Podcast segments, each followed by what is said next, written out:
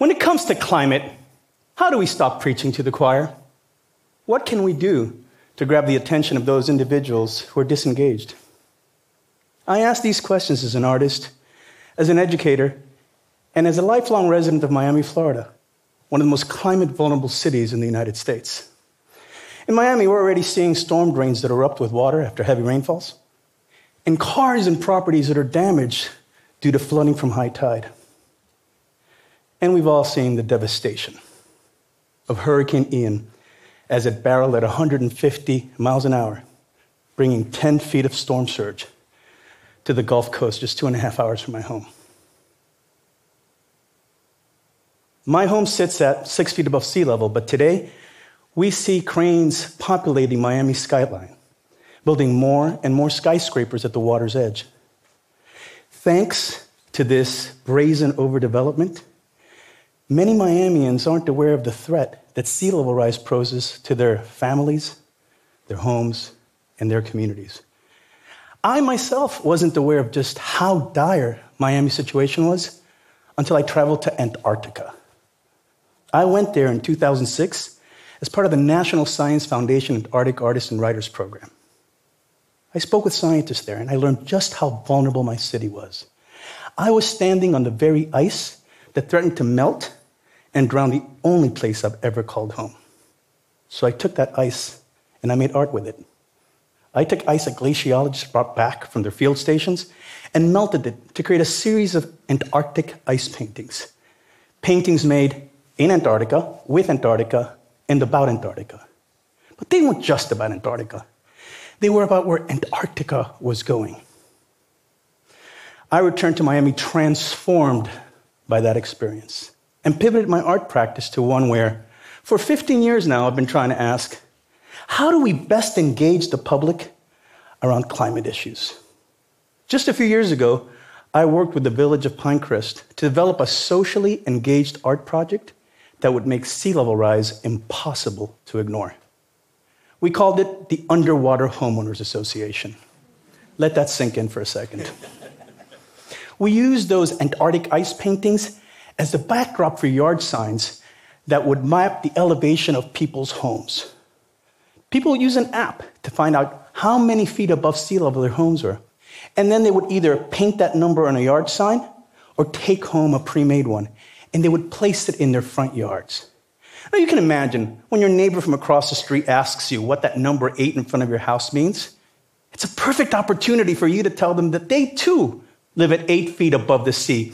And it is in their interest, in their personal and financial interest, to understand the consequences of a warming planet.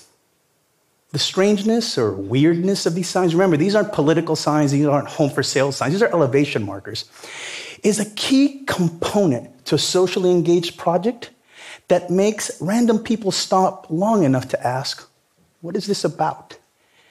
And it is in that way that many of my neighbors realized that although they lived farther inland from the ocean, they weren't necessarily less vulnerable to the rising seas.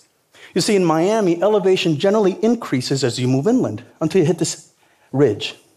And then it starts dropping as you approach the Florida Everglades, the River of Grass, or what I call Miami's second coastline. As these yard signs were popping up, house by house, block by block, I worked with schools to paint four street intersections with their respective elevations. We called that road Elevation Drive because it showcased the elevation of a neighborhood, rising as you drove inland and then dropping after you crossed that barely noticeable ridge. And as if being flanked by bodies of water on both sides wasn't enough, Miami has a third coastline. It's the water beneath our feet in the aquifer. This is where saltwater intrusion is presently threatening our drinking water. And it is the reason why, when it comes to sea level rise, dams are not a solution for Miami. You see, my city is built on porous limestone rock, and the water will just come up through it. Now, as information about this, about our project, started getting out, all hell broke loose. People started calling the mayor's office. What are you doing? How are you supporting a project that's going to inherently diminish our property values? And the realtors were aghast. How are we going to make sales in the neighborhood? This backlash, this desire to hide a number that's in every single one of our flood insurance documents, made the city officials actually reconsider the support for the project. But by then it was too late. The project had broad community support. Hundreds of signs were all over the neighborhood. People wanted to do something. So we convened monthly underwater homeowners association meetings where people came together and they learned from relevant scientists and experts and practitioners and ultimately began planning for a future with faulty septic tanks and risky real estate and water that would rise, but unlike a hurricane storm surge, will not recede. I want to emphasize what I'm talking about here. I'm talking about social practice, about socially engaged art. The objects are important the yard signs, the street murals. But the art is the process. The art lives in the interaction, in the community coming together to plan, to strategize. It is in this way that socially engaged art provides a mechanism that brings different people together around a shared challenge. And importantly, it generates a sense of agency, of responsibility. I first started working with my neighbors on environmental issues when I witnessed the destruction of wetlands on a drive down to the Florida Keys. Miles upon miles of mangroves were being bulldozed to make space for a wider road. And I imagined someone driving down that road in the future being clueless about the ecosystem that once thrived there. Just like many of us today are oblivious to the nature we've already destroyed. So I used eco art. I, I brought my neighbors, my South Floridians, on walks through majestic mangrove forests. There we were, knee deep in water, crawling through mangrove roots. And I would explain that these trees sequester carbon from the atmosphere. They support biodiversity. They protect us from storm surges. We collected mangrove propagules, seedlings, that we would then give to store owners on Lincoln Road, the busiest shopping area in Miami Beach. We asked those store owners to grow those mangroves as vertical nurseries right there inside their stores. Our volunteers put the seedlings in compostable cups and hung them on the merchant windows as installations that reference the city grid that displaced the mangroves on that very barrier island when the people walk by that store, it's really unexpected to see a bunch of mangroves in a window.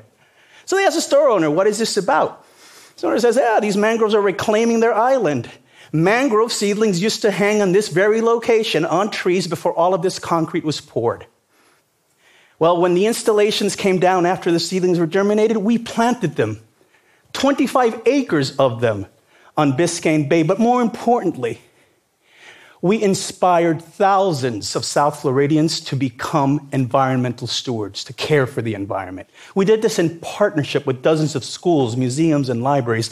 And it wasn't just about creating ecosystems above and below the waterline, it was about developing a cadre of eco emissaries, of creative problem solvers, of Miamians driven by empathy and love of community. Art did that. Art has that power. Art has the power to break down barriers and bridge divides. Art can help us see things in different ways. When you look at one of those yard signs with a number on it and ask, What is this about? That's the moment when the seed of awareness is planted in you. We've piqued your curiosity. When you're engaged in an eco art project and begin caring for mangroves, walking in that forest, collecting them, sharing, talking about them, installing them, and then planting them, you begin to develop a personal connection with nature. Finding ways to provoke that moment of inquiry, and importantly, creating pathways for further action, that's what socially engaged art does. And it is my hope that all of us across all sectors use the power of art, that universal language, the power of art, to engage our communities so that individuals can tap into their own creativity and work with others in finding innovative approaches to build a more just, a more loving, and a more beautiful world. Thank you.